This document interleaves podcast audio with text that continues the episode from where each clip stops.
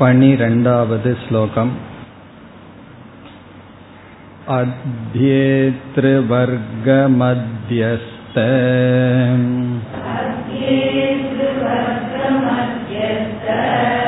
புத்ராத்யயன ஷப்தவதே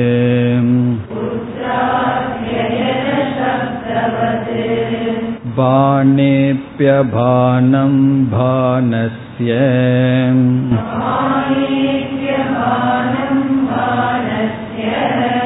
பிரதிபந்தேன யுஜ்யதே.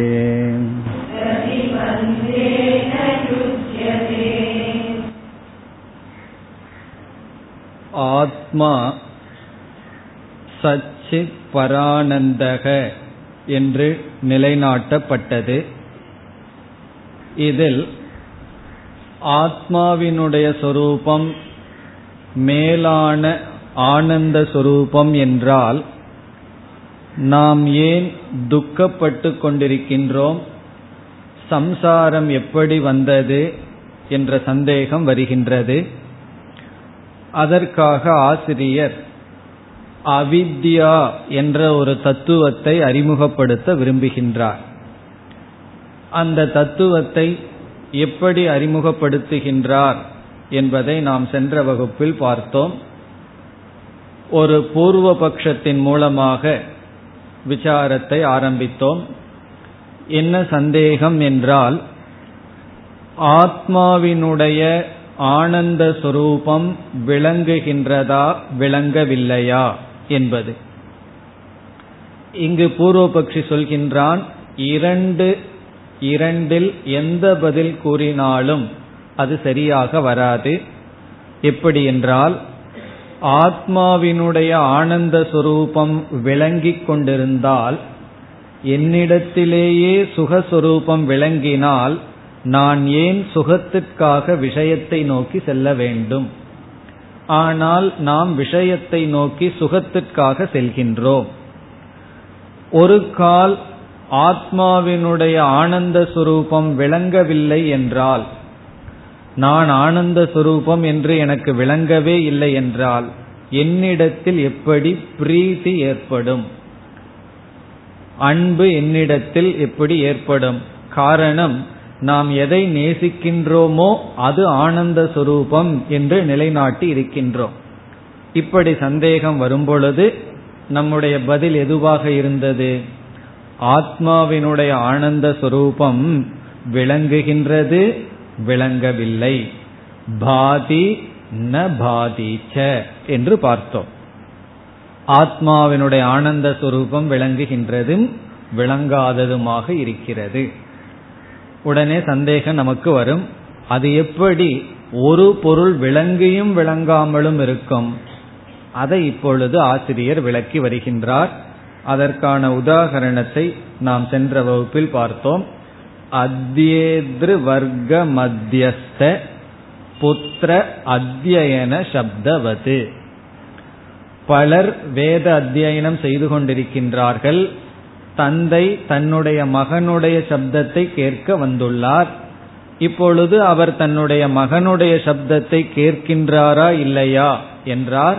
கேட்கின்றார், கேட்கவில்லை, பானம் அபானம், அதுதான் இங்கு சொல்லப்படுகின்றது. அத்யேத்ரு வர்க்க, வேதம் படிக்கின்ற மாணவர்களுடைய சமூகத்தினுடைய இடையில் புத்திரனுடைய அத்தியன சப்தம் போல மகனுடைய சப்தத்தை கேட்கின்றார், மற்றவர்களுடைய சப்தத்துடன் சேர்ந்து கேட்கின்றார். அப்பொழுது தன்னுடைய புத்திரனுடைய சப்தம் விளங்குகின்றது, விளங்காமலும் இருக்கின்றது.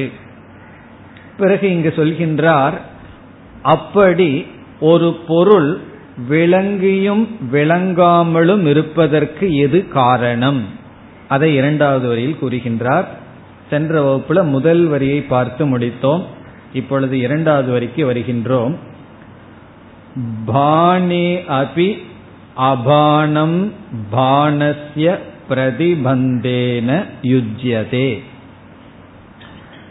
பானஸ்ய விளங்கிக் கொண்டிருக்கின்ற ஒரு பொருளினுடைய, பானஸ்யன எது ஏற்கனவே இருந்து விளங்கிக் கொண்டிருக்கின்றதோ அது பாணே அபி அபானம். பாணே என்றால் விளங்கிய போதிலும் அபானம் ந விளங்கவில்லை. ஏற்கனவே விளங்கிக் கொண்டிருக்கின்ற ஒன்று விளங்கிய போதிலும் விளங்காமல் இருப்பது என்பது பிரதிபந்தேன யுஜ்யதே, பிரதிபந்தத்தினால் சம்பவிக்கும், பிரதிபந்தத்தினால் சம்பவிக்கும். பிரதிபந்தம் என்றால் தடை, அப்டக்கிள், தடை. ஒரு தடை ஒன்று வந்தால் அதனால் யுஜ்யதே என்றால் சம்பவிக்கும். இப்ப இரண்டாவது வரியில என்ன சொல்கின்றார், ஏற்கனவே விளங்கிக் கொண்டிருக்கின்ற ஒரு தத்துவத்திற்கு விளங்கியும் விளங்காமல் இருத்தல் என்ற நிலை தடை வரும் பொழுது ஏற்படும். ஒரு தடை ஒன்று இருந்தால் அந்த தடை நிமித்தமாக விளங்கியும் விளங்காமல் இருக்கின்ற நிலை ஏற்படும். யுஜ்யதே என்றால் அது சம்பவிக்கும். பானஸ்ய விளங்கிக் கொண்டிருக்கின்ற ஒன்றுக்கு பானம் அபானம் ச விளங்குதலும் விளங்காமல் இருத்தலும் பொதுவாக நடக்காது. பொதுவாக ந யுஜ்யதே, பொதுவாக அது ஒத்து வராது, சரிப்பட்டு வராது. ஆனால் பிரதிபந்தேன யுஜ்யதே, பிரதிபந்தம் ஒன்று இருந்தால் அது பொருந்தும். இப்ப எந்த அளவுக்கு நம்ம விசாரத்துல வந்திருக்கோம், ஒரு பொருள் அது விளங்கிக் கொண்டிருக்கின்ற பொருள்தான், ஆனாலும் அது விளங்கியும் விளங்காமலும் இருப்பதற்கு அதற்கு ஒரு தடை வந்துவிட்டால் அப்படி வந்து விடும். இனி அடுத்ததாக ஆசிரியர் வித்யாரண்யர் என்ன செய்ய போகின்றார், இந்த பிரதிபந்தம்னா என்ன என்று பிரதிபந்தத்திற்கு லட்சணம் கொடுக்க போகின்றார். அப்படி கொடுத்து மகனுடைய சப்தத்தை புரிந்தும் புரியாமலும் இருப்பதற்கு பிரதிபந்தமாக எது இருக்கின்றது, பிறகு ஆத்மாவினுடைய ஆனந்த சுரூபத்தை நாம் தெரிந்தும் தெரியாமலும் இருப்பதற்கு எது பிரதிபந்தம் என்று சொல்ல போகின்றார். இப்போ முதலில் பிரதிபந்தம் என்றால் என்ன, அதற்கு பதில் வருகின்றது. ஏன்னா நம்ம எந்த காரியத்தை ஆரம்பிச்சாலும் என்ன வருகின்றது, முதல்ல பிரதிபந்தம் தான் வருகின்றது. அதுக்கு ஒரு பிரதிபந்தமும் கிடையாது, தடைக்கு ஒரு தடையும் இல்லாமல் எல்லா இடத்திலையும் தடைகளை சந்திக்கின்றோம். இப்பொழுது பிரதிபந்தத்திற்கு லட்சணம் கொடுக்கின்றார். அது அடுத்த பதிமூன்றாவது ஸ்லோகத்தில். பிரதிபந்தோஸ்தி பாதீதி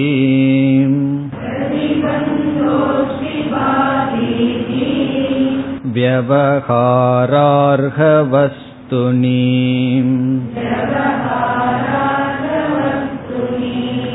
தன்னிரஸ்ய விருத்தஸ்ய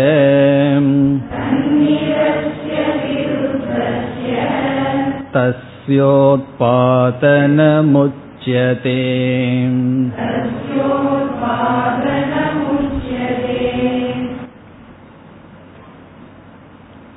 இந்த பதிமூன்றாவது ஸ்லோகம் பொதுவாக பிரதிபந்தம் என்றால் என்ன என்ற பிரதிபந்தத்திற்கு லட்சணம், தடை என்பதற்கு லட்சணம். எதற்கு தடை, எந்த ஒரு பொருள் விளங்குகின்றது விளங்கவில்லை என்ற நிலைக்கு வருமோ அதற்கு காரணமாக இருக்கின்ற இந்த தடை என்ற ஒன்றுக்கு லட்சணம் கூறுகின்றார். என்ன லட்சணம், பிரதிபந்தக, பிரதிபந்தம் என்பது லட்சணத்தை ஆரம்பிக்கிறார். பிரதிபந்தக, பிரதிபந்தம் என்பது அஸ்தி பாதி இதி வியவகார அர்ஹ வஸ்துனி, அதாவது இருக்கின்றது விளங்குகின்றது என்கின்ற வியவகாரத்திற்கு தகுதியான பொருளிடத்தில் அஸ்தி இருக்கின்றது, பாதி விளங்குகின்றது. அஸ்தினா அது இருக்கு, பாதினா விளங்குகின்றது என்கின்ற வியவகார என்ற விவகாரம், அனுபவம், என்கின்ற விவகார அர்ஹ, இந்த விவகாரத்திற்கு தகுதியான வஸ்துனி பொருளிடத்தில் இருக்கின்றது, விளங்குகின்றது என்கின்ற விவகாரத்திற்கு தகுதியான பொருளிடத்தில் இந்த பிரதிபந்தம் போய் என்ன செய்கின்றதாம்? தம் நிரஸ்ய, தன் நிரஸ்ய என்பது தம் நிரஸ்ய, தம் என்றால் விவகாரம், அந்த விவகாரத்தை நீக்கி, இப்படிப்பட்ட விவகாரத்தை நீக்கி, நிரஸ்ய என்றால் நீக்கி,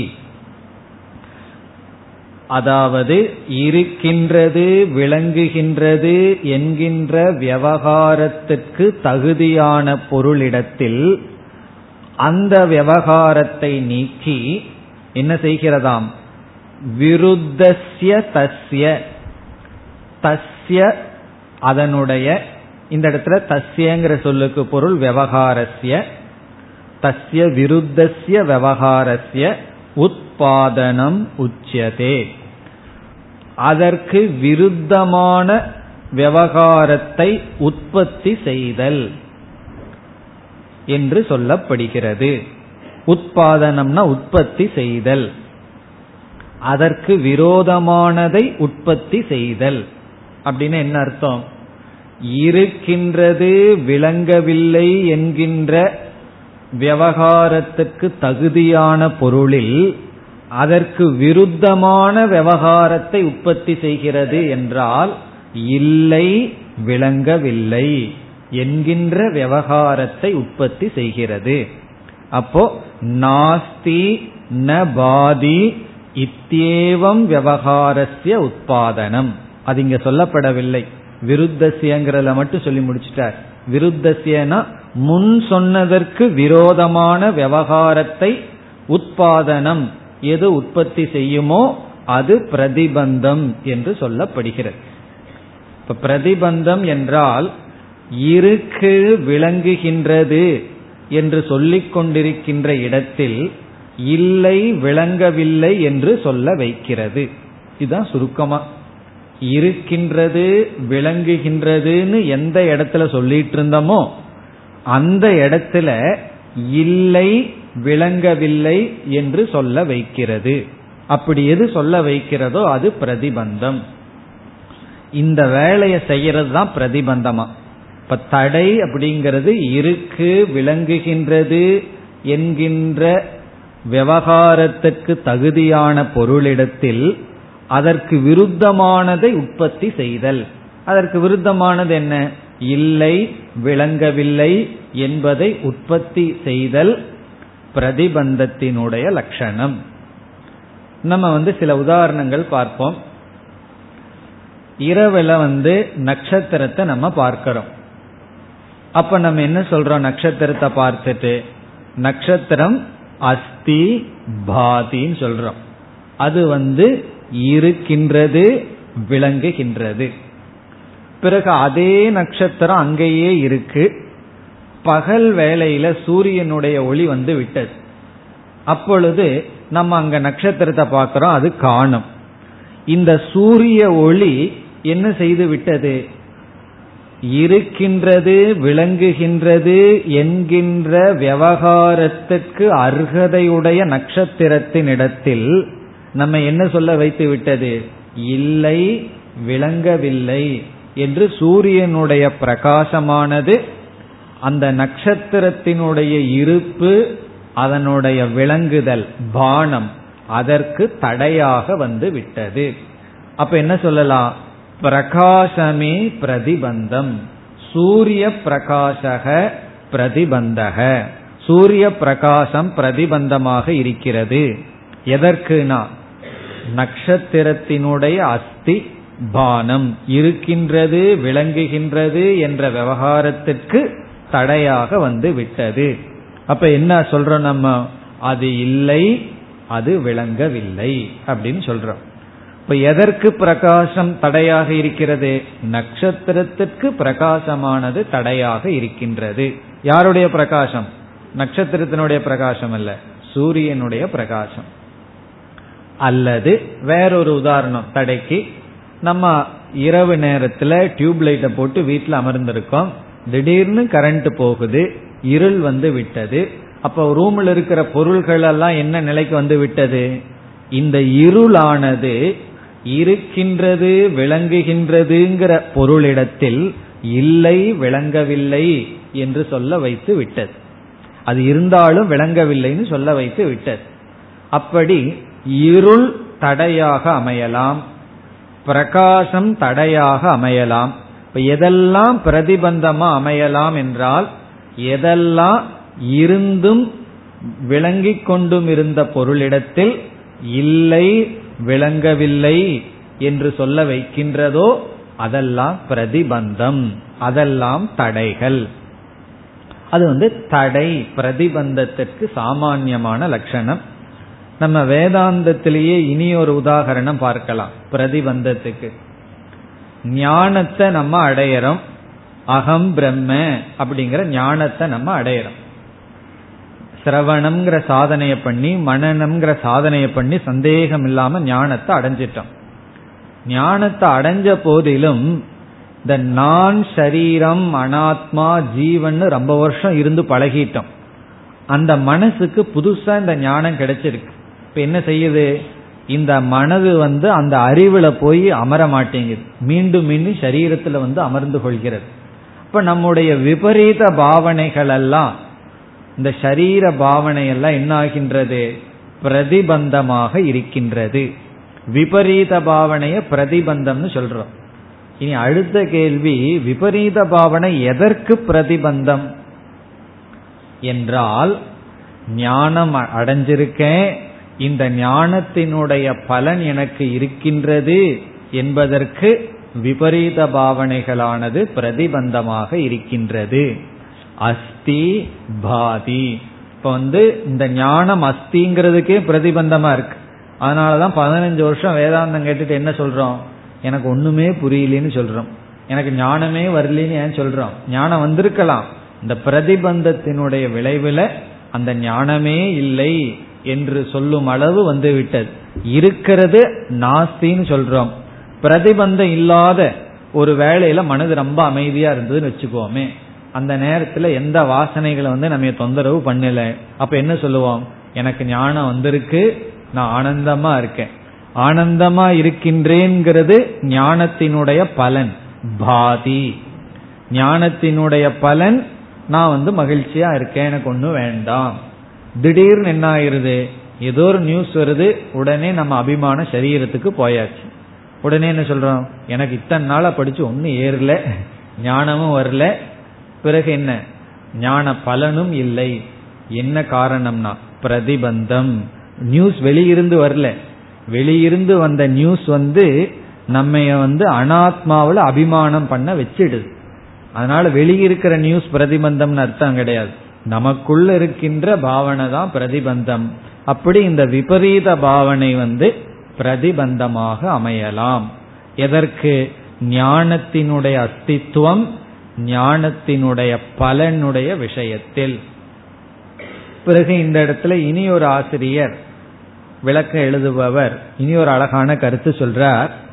இந்த பிரதிபந்தத்தை ரெண்டு இடத்துல நம்ம பார்க்கலாம் என்று கூறுகின்றார். ஒரு இடம் காரணம், இனி ஒரு இடம் காரியம். அவர் என்ன சொல்றார்? காரண பிரதிபந்தக, காரிய பிரதிபந்தகன்னு ரெண்டா பிரிக்கிறார். இதெல்லாம் எக்ஸ்ட்ரா போனஸ், இங்க கிடையாது, இருந்தாலும் ஒரு நல்ல பாயிண்ட்ங்கிறதுனால பார்க்கிறோம். உண்மையிலே இந்த இடத்துக்கு அவசியம் இல்லை, இருந்தாலும் பார்ப்போம். காரண பிரதிபந்தம், காரிய பிரதிபந்தம்னு ரெண்டா பிரிக்கிறார்.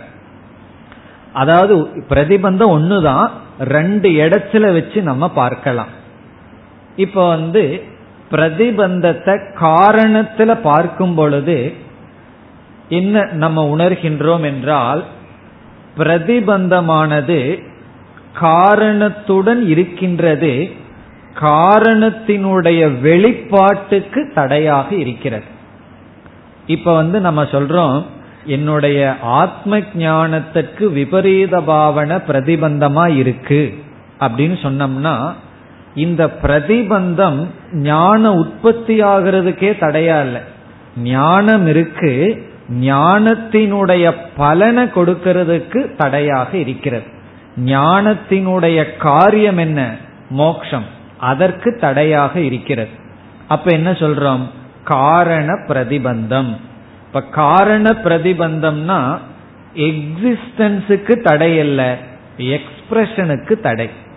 அது இருக்கிறதுக்கு தடை பண்ணல, அது விளங்குவதற்கு பாதி, அதற்கு தடையாக இருந்தால் அது காரண பிரதிபந்தம்.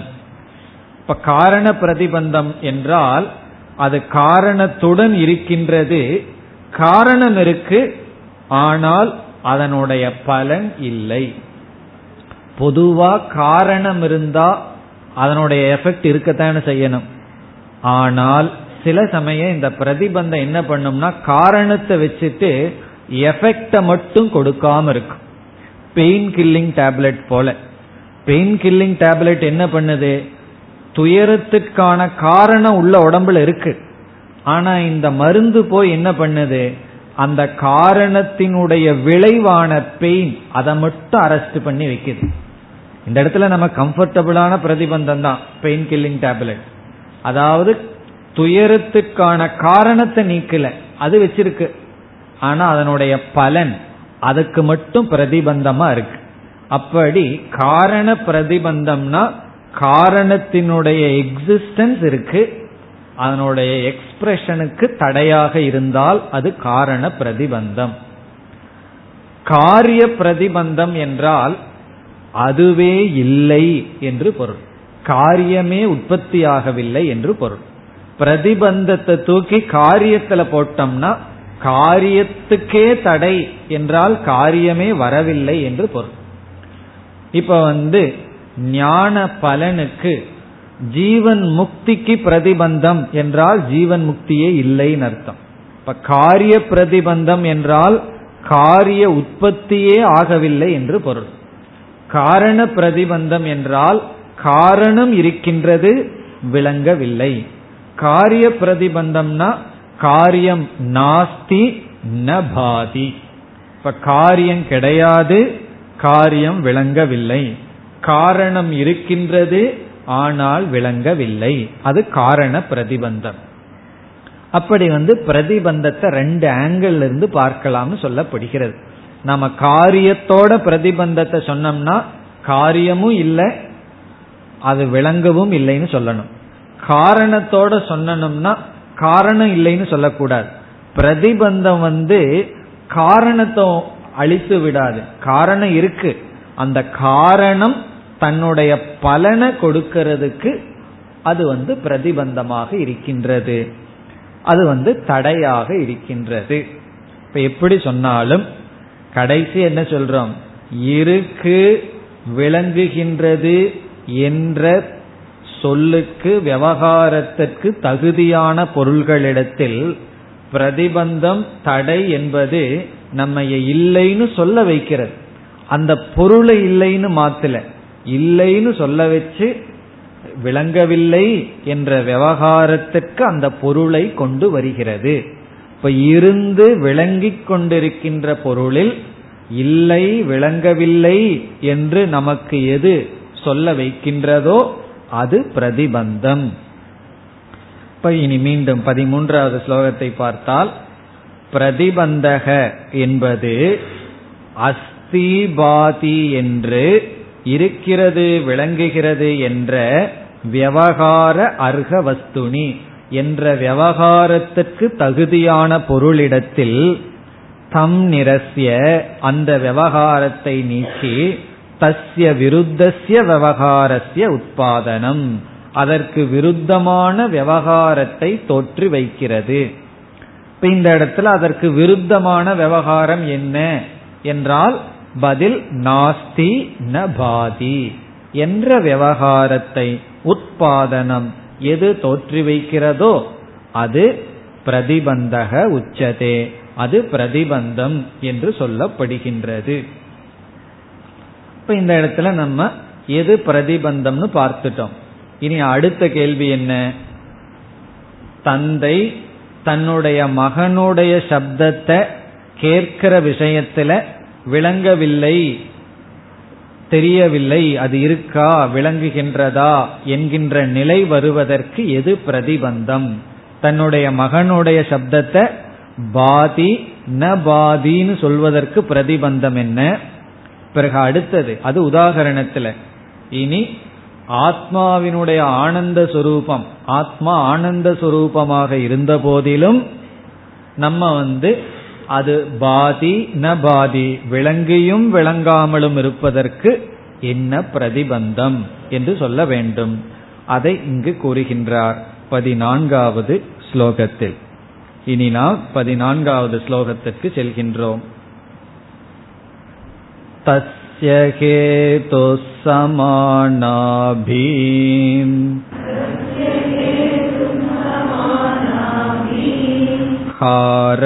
புத்திரத்வனிஸ்ருதோ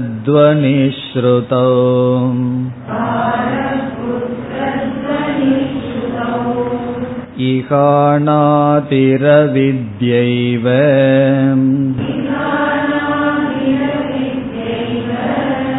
வியாமோஹைக நிபந்தனம்.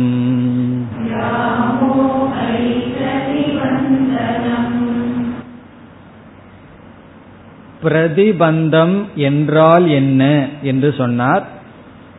இங்கு அந்த பிரதிபந்தத்துக்கு காரணம் என்ன, எது இங்கு பிரதிபந்தமாக இருக்கின்றன என்று உதாகரணத்திலும் திருஷ்டாந்தத்திலும் திராஷ்டாந்தத்திலும் என்ன என்று சொல்கின்றார்.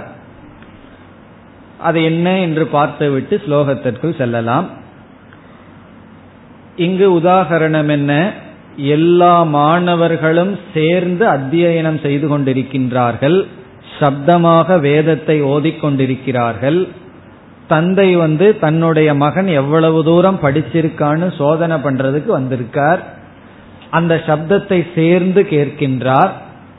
அவரால் அந்த சப்தத்தை கேட்டும் கேட்காமல் இருக்கின்றார். காரணம் என்ன? பிரதிபந்தம்னு பார்த்தோம். இங்கு என்ன பிரதிபந்தம் என்றால் மற்ற மாணவர்களினுடைய சப்தம் பிரதிபந்தம், அல்லது சேர்ந்து படித்தல் பிரதிபந்தம்.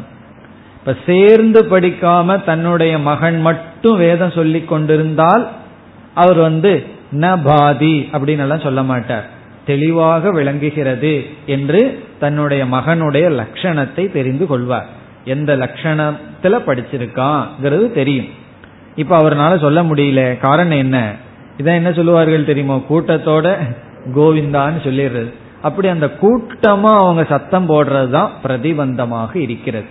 அப்ப சக படனம், மற்றவர்களுடைய சப்தம் சேர்ந்து வருவது பிரதிபந்தமாக இருக்கின்றது. அதை நீக்கிட்டோம், மற்றவர்கள் சப்தத்தை நிறுத்தி விட்டார்கள் என்றால் பிரதிபந்தம் போயிரும்.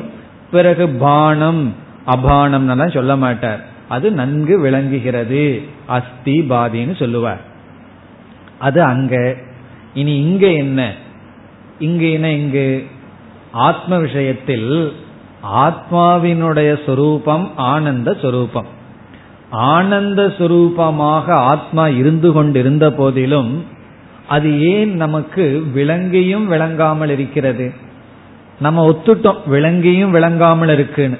அது விளங்கு இருக்கிறதுன்னு சொல்றோம். காரணம் என்ன? அது விளங்கின காரணத்தினாலதான் நம்ம மேல பற்று வருகிறது, நம்ம மேல அன்பு வருகிறது.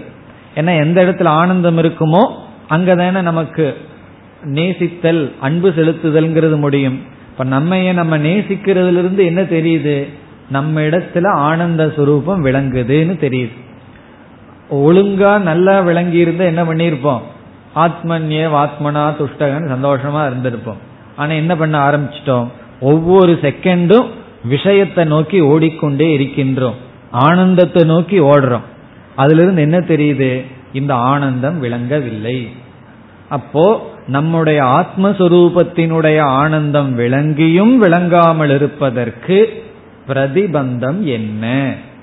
அதற்கு இங்கு இவர் கொடுக்கின்ற பதில் அவித்யா. அவித்யா என்பது பிரதிபந்தம். பிறகு அந்த அவித்தியை விளக்கப் போகின்றார். சில லட்சணம் அல்ல அவித்தியை கொடுத்து இந்த அவித்தியை விளக்கப் போகின்றார். உடனே நமக்கு அடுத்த கேள்வி என்ன வரும்? அவித்யாங்கிறது பிரதிபந்தம்னு சொன்னா என்னைக்கு இந்த பிரதிபந்தம் நமக்கு வந்தது?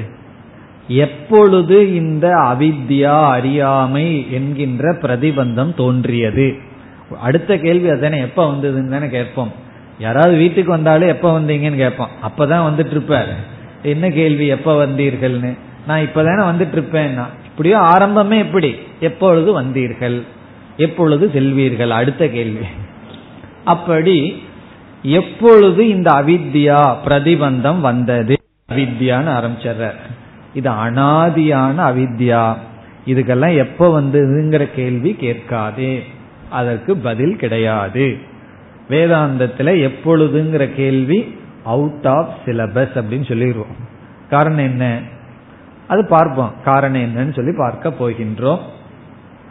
பிறகு சில விஷயங்கள்ல ஒரு பிரதிபந்தம் இருக்காது, பல பிரதிபந்தங்கள் இருக்கும். இப்போ ஒரு பொருள் வந்து விளங்கியும் விளங்காமல் இருப்பதற்கு டார்க்னஸ், இருள் பிரதிபந்தமா இருக்கலாம், அல்லது ரொம்ப தூரத்தில் இருக்கிறது பிரதிபந்தமா இருக்கலாம், அல்லது ஒரு பொருளை போய் யாராவது கண்ணு கிட்ட வச்சாங்கன்னு வச்சுக்குவோமே, அது பிரதிபந்தமா இருக்கலாம். அப்படி பல பிரதிபந்தங்கள் இருக்கலாம். அவ ஒவ்வொன்னா நம்ம நீக்கணும். இப்ப இருக்கு விளங்குகிறதுங்கிற பொருளிடத்தில் இல்லை விளங்கவில்லைங்கிறதுக்கு ஒரே ஒரு தடை தான் இருக்கணுங்கிற அவசியம் கிடையாது. எத்தனையோ தடைகள் இருக்கலாம் ஒவ்வொரு இடத்திலையும். அப்படி இந்த ஆத்மாவினுடைய ஆனந்த சொரூபத்திற்கு தடையாக இருப்பது எவ்வளவு பிரதிபந்தம்னு சொன்னா, இங்க என்ன சொல்றார், அவித்யங்கிறது ஒரே ஒரு பிரதிபந்தம் தான், இந்த இடத்துல வேற பிரதிபந்தம் எல்லாம் கிடையாது. அப்படின்னு என்ன, உனக்கு ஒரே ஒரு வேலை இந்த அவித்யை நீக்கிறது தான், சுலபமான வேலைன்னு சொல்ற, நம்ம உற்சாகப்படுத்துறதுக்கு தான், உனக்கு ஒரே ஒரு வேலை இந்த அவித்யை நீக்கிறது தான். இப்போ ஒரே ஒரு பிரதிபந்தம் என்று அவித்யைக்கு சில லட்சணங்கள் கொடுக்கின்றார். நம்ம ஸ்லோகத்துக்குள்ள போய் அந்த விளக்கம் எல்லாம் பார்ப்போம். இப்ப முதல் வரியில உதாகரணத்தை விளக்குகின்றார். முதல் வரியை எடுத்துக்கொள்ளலாம். தஸ்ய ஹேதுகு சமான அபிகாரக புத்திர துவனி ஸ்ருதௌ. தஸ்ய என்றால் பிரதிபந்தத்திற்கு, பிரதிபந்தஸ்ய ஹேதுகு காரணம், பிரதிபந்தத்திற்கு காரணமாக இருப்பது, தடைக்கு காரணமாக இருப்பது, அதாவது தடையாக இருப்பது என்று பொருள். தடைக்கு காரணம்னா தடையாக இங்கு இருப்பது. சமான அபிகாரக, நம்ம படிக்கும்போது சமானாபிஹார அப்படியெல்லாம் பிரிச்சோம். ரூல் படி அப்படி பிரிக்க கூடாது, வேற வழி இல்லாம பிரிச்சு படிச்சோம். சமான அபிகாரக, சமான அபிகாரகங்கிறதனுடைய பொருள் சக படனம், பகுபிகி சக படனம், எல்லோரும் சேர்ந்து படித்தல். சமான அபிகாரக என்றால் எல்லோரும் சேர்ந்து படித்தல். சமானன இந்த இடத்துல பகுபிகி அப்படின்னு அர்த்தம், பலரால். அபிகாரகன உச்சாரணம், படித்தலுக்கு பேர் அபிகாரக. அபிகாரம்னா உச்சாரணம், சத்தம் போட்டு வாயை திறந்து படிக்கிறதுக்கு பேர் அபிகாரக. சமானன எல்லோரும் சேர்ந்து, அதற்கு சமஸ்கிருதத்தில் சொன்னா பகுபிகி சக படனம், எல்லோராலும் சேர்ந்து படித்தலுக்கு பேரு சமான அபிகாரக.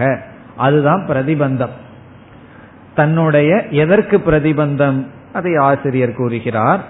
புத்திர துவனி ஸ்ருதௌ, புத்திர மகனுடைய, துவனி சப்தத்தை, ஸ்ருதௌ கேட்கும் விஷயத்தில், ஸ்ருதௌனா கேட்கும் விஷயத்தில், மகனுடைய துவனியை சப்தத்தை கேட்கும் விஷயத்தில் பிரதிபந்தத்திற்கு காரணமாக இருப்பது, அதாவது பிரதிபந்தமாக அமைவது எல்லோரும் சேர்ந்து படித்தல்.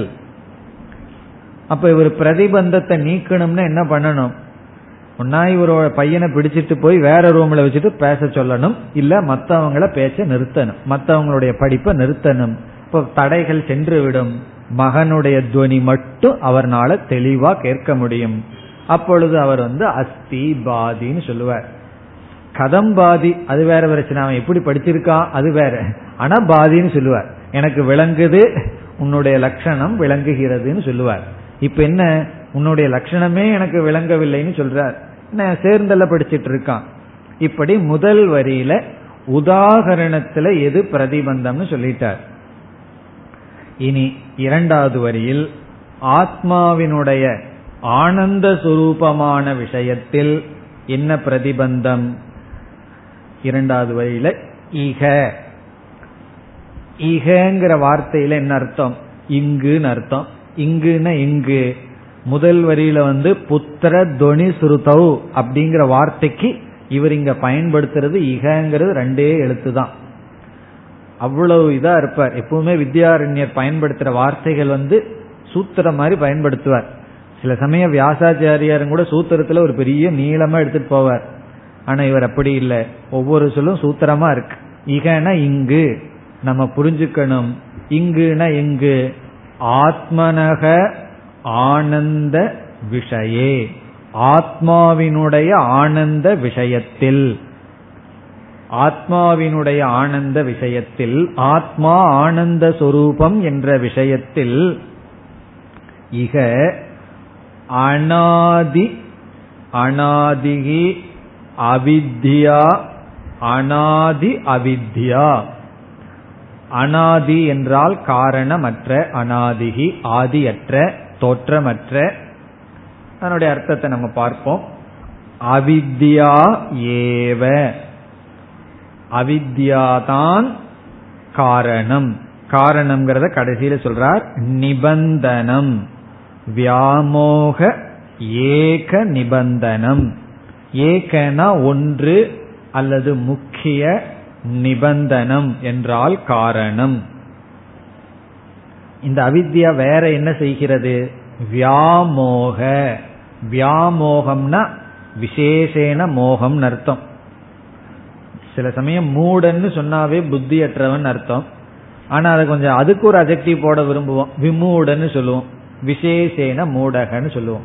அதே போல மோகம்னாவே மோகம், வியாமோகம்னா விசேஷேன மோகத்தை, விசேஷமான மோகத்தை உற்பத்தி செய்கின்ற ஒரே ஒரு காரணம்.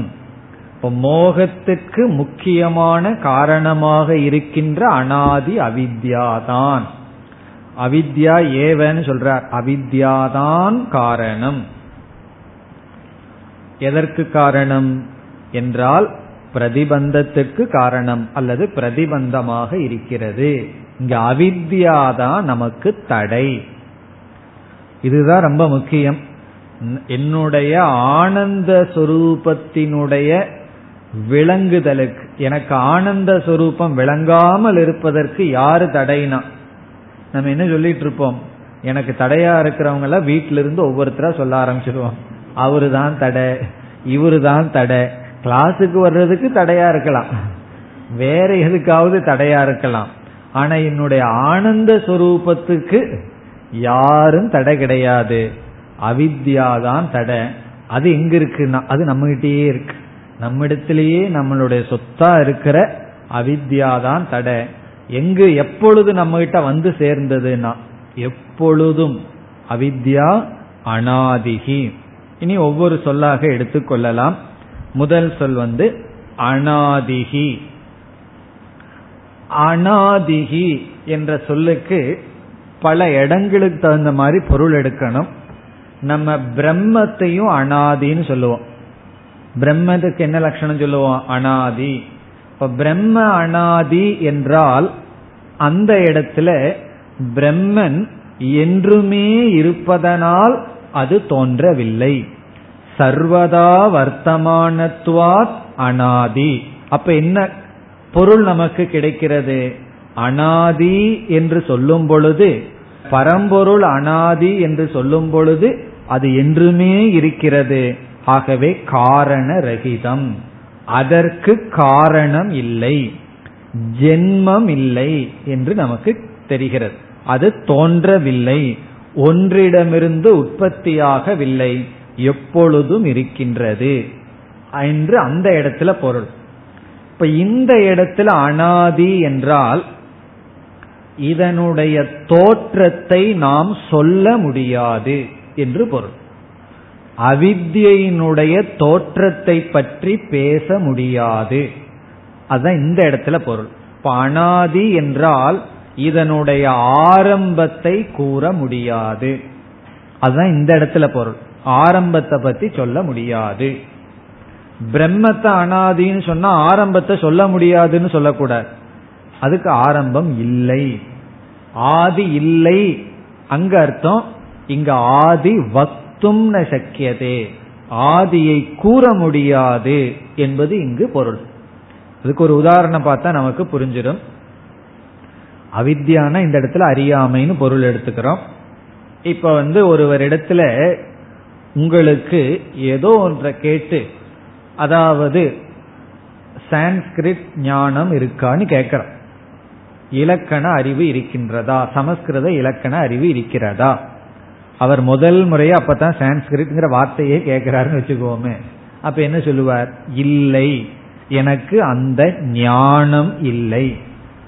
இப்ப ஞானம் இல்லை இஸ் ஈக்வல் டு அஞ்ஞானம் இருக்கின்றது, அதான் அர்த்தம். ஒன்றினுடைய அறிவு இல்லை என்றால் அதனுடைய அறியாமை இருக்கிறது.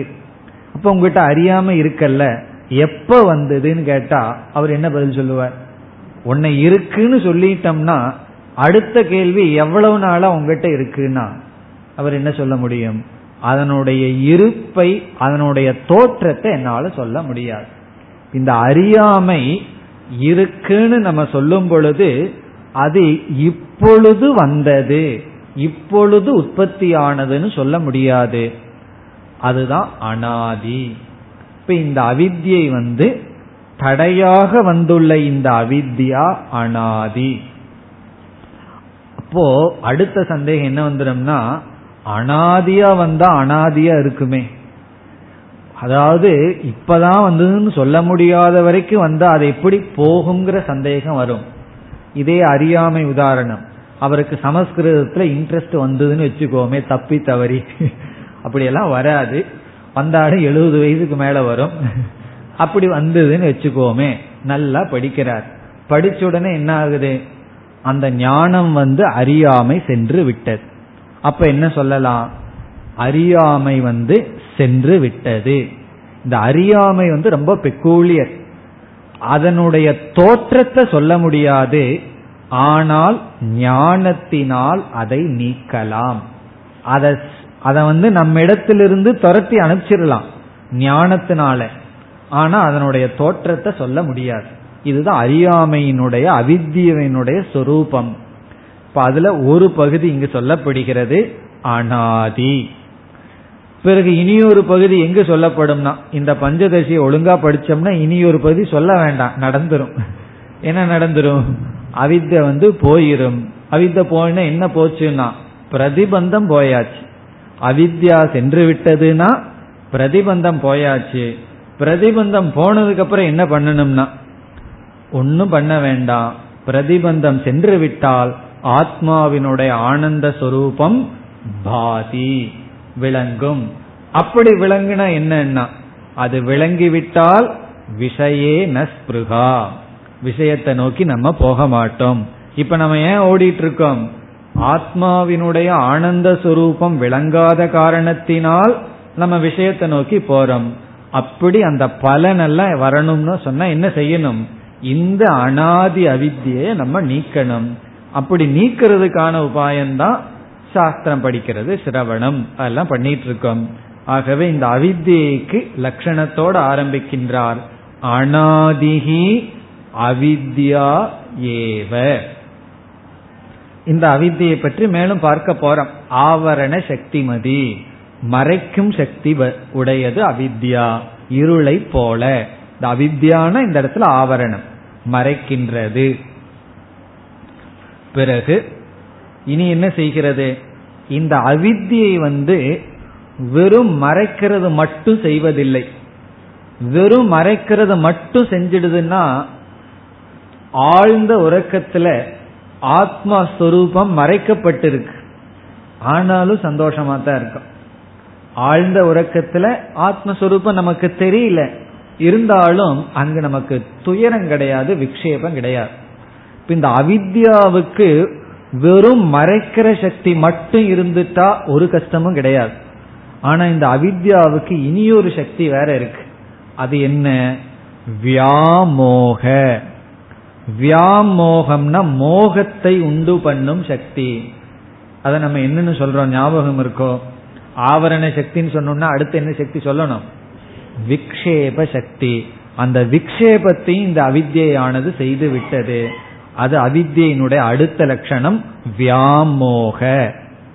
இப்ப வியாமோகங்கிறதுக்கு விளக்கம் கொடுக்கிறார்கள் விபரீத ஞானம். வியாமோகம்னா விபரீத ஞானம். அவித்ய வந்து அஜானத்தை கொடுக்குது, அஜானத்தை தொடர்ந்து விபரீத ஞானத்தை கொடுக்கின்றது. கயிற்ற பார்க்கிறோம், கயிறு அங்க இருக்கு, அந்த கயிற்ற பார்க்கவில்லை என்ற பொழுது ஆவரணம், வெறும் ஆவரணம் மட்டும் இருந்துட்டா அங்க ஒரு சம்சாரமும் கிடையாது. பிறகு விக்ஷேபம், வியாமோகம், விபரீத ஞானம் வேற வருது, அத பாம்புன்னு பார்க்கிறது வேற வருது. அப்போ இந்த அவித்யை என்ன செய்கிறது? இருக்கிறத மறைச்சு அதற்கு மேல ஒன்று விக்ஷேபத்தை, ஒன்று விபரீத ஞானத்தை உருவாக்குகின்றது. அது சொல்லப்படுகிறது வியாமோக. வியாமோக ஏக நிபந்தனம். ஏகன்னா ரெண்டு அர்த்தம் இருக்கு, ஒன்றுன்னு ஒரு அர்த்தம், இனி ஒரு அர்த்தம் முக்கியம்னு ஒரு அர்த்தம். முக்கியமான ஒரு நிபந்தனம். நிபந்தனம் என்றால் காரணம். நிபந்தனம்னா காரணம். இப்ப இந்த இடத்துல என்ன சொல்லப்படுகிறது என்றால், ஆத்மா அதாவது அகம் ஆனந்த சொரூபக, நான் மேலான ஆனந்த சொரூபமானவன். இந்த அவித்யா என்கின்ற ஒரு தத்துவம் என்ன செய்கின்றது?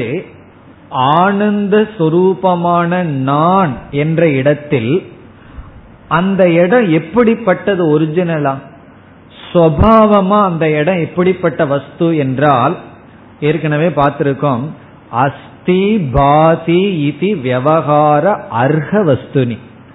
அது வந்து இருக்கு, விளங்குகின்றது என்கின்ற விவகாரத்திற்கு அர்ஹதையுடைய தத்துவம், வஸ்து.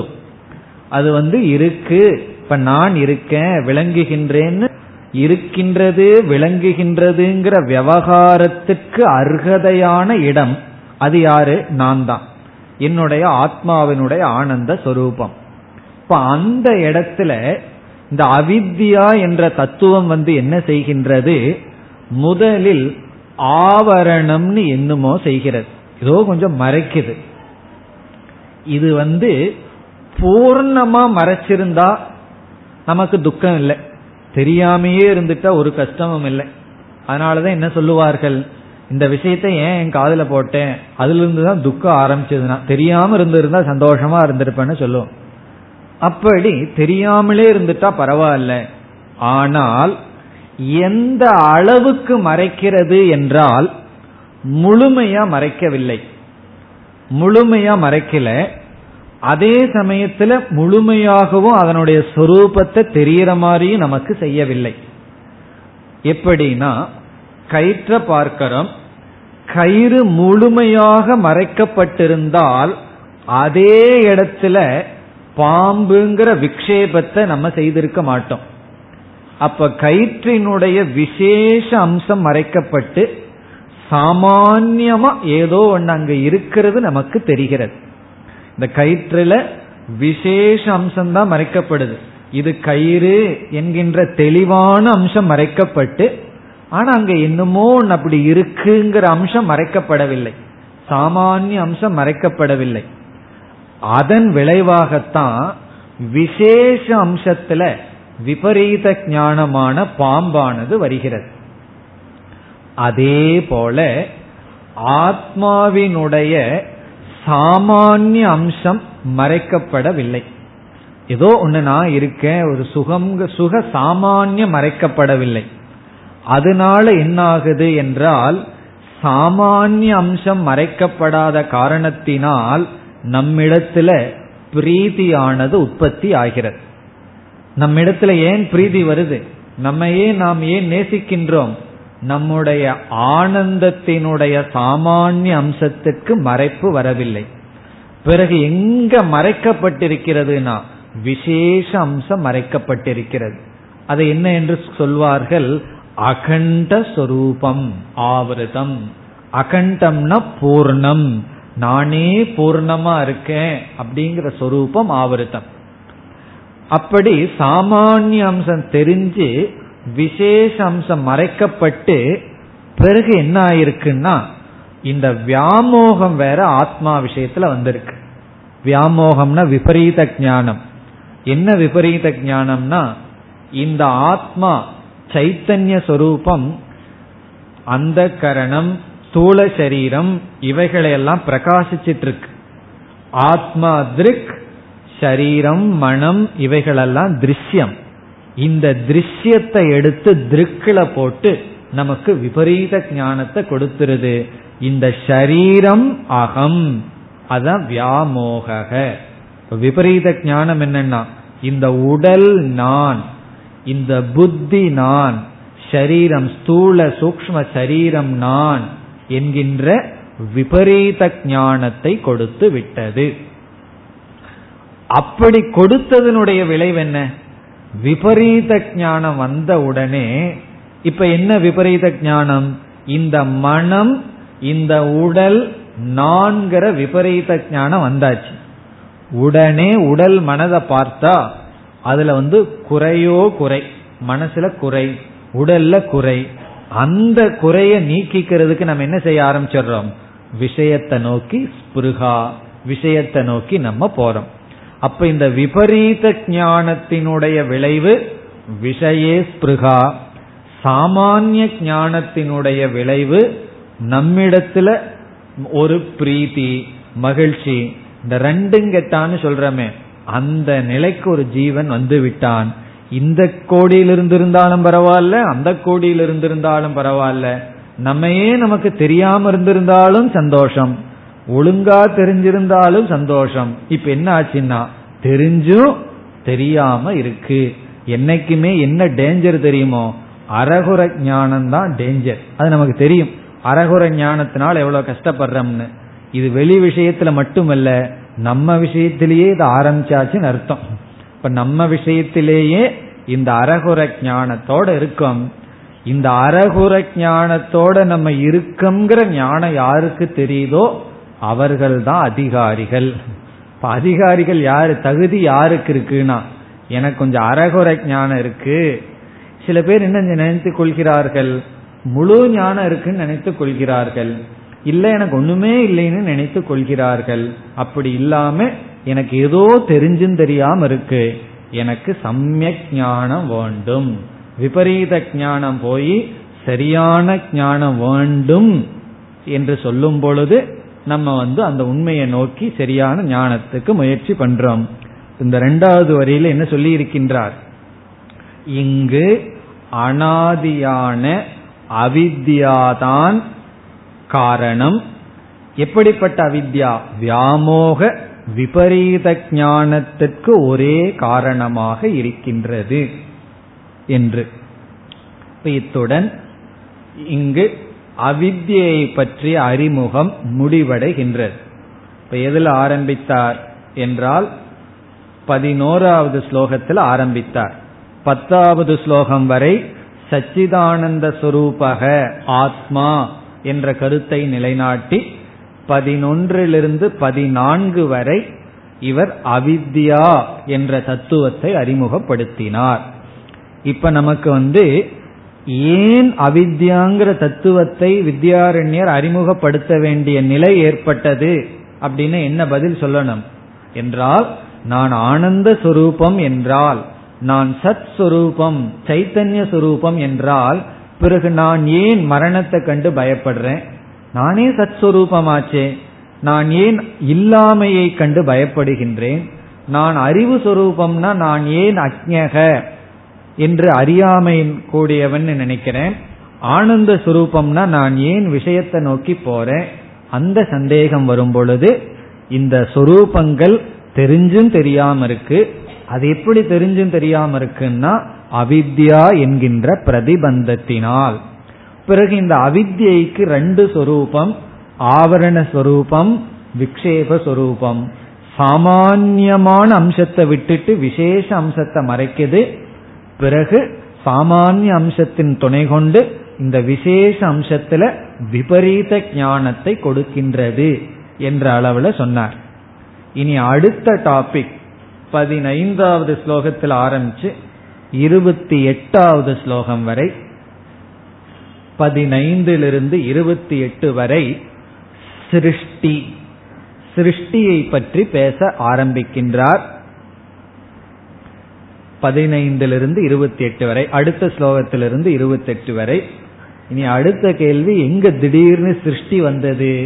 சிருஷ்டியை பற்றி ஏன் பேச ஆரம்பிக்கின்றார் என்றால், இந்த அவித்யாங்கிற சொல்ல விளக்க வேண்டும். ஏன்னா இந்த அவித்யாவுக்கு ரெண்டு சக்தின்னு சொன்னார், ஆவரணம், விக்ஷேபம். விக்ஷேபம்னா என்ன?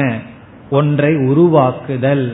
அப்படி ஸ்தூல சூக்ஷ்ம சரீரத்தை உருவாக்கி என்ன செய்து விட்டது? அதுல நமக்கு விபரீத ஞானத்தை கொடுத்துடுது. இந்த அவித்யா வெறும் ஸ்தூல சூக்ஷ்ம சரீரத்தை மட்டும் உற்பத்தி பண்ணல, இந்த ஸ்தூல சூக்ஷ்ம பிரபஞ்சத்தையே உற்பத்தி செய்துள்ளது. அதனால இந்த அவித்யா வந்து பெரிய அவித்யா, சாதாரண அவித்யா அல்ல, சின்ன விஷயம் அல்ல, பெரிய விஷயம் இது. இது என்ன செய்து விட்டது? இந்த அனைத்தையும் உற்பத்தி செய்து விட்டது. அப்ப அனைத்தினுடைய விக்ஷேபம். இப்ப நமக்கு என்ன தெரியணும்? எவைகளெல்லாம் விக்ஷேபமாக வந்துள்ளன, என்ன கிரமத்துல வந்துள்ளன அப்படிங்கிற அறிவு தெரிந்தால் இவைகளெல்லாம் அவித்யினுடைய விளைவாக வந்துள்ளது, இது என்னுடைய விபரீத ஞானத்துக்கு விஷயம். ஆகவே என்ன செய்யணும்? பிறகு பஞ்ச கோஷத்தை அறிமுகப்படுத்தி ஒவ்வொன்றாக இந்த விக்ஷேபத்தை நீக்கி, பிறகு அந்த விக்ஷேபத்தை நீக்கி விசேஷ ஞானத்தை அடைஞ்சுடனே நமக்கு என்ன விளங்கும்? அகம் ஆனந்த சுரூபக என்று விளங்க இருக்கின்றது. அடுத்த ஸ்லோகத்தை நாம் அடுத்த வகுப்பில் ஆரம்பிப்போம். ஓம் பூர்ணமத பூர்ணமிதம் பூர்ணாத் பூர்ணமுதச்யதே பூர்ணஸ்ய பூர்ணமாதாய பூர்ணமேவாவசிஷ்யதே. ஓம் சாந்தி சாந்தி சாந்தி.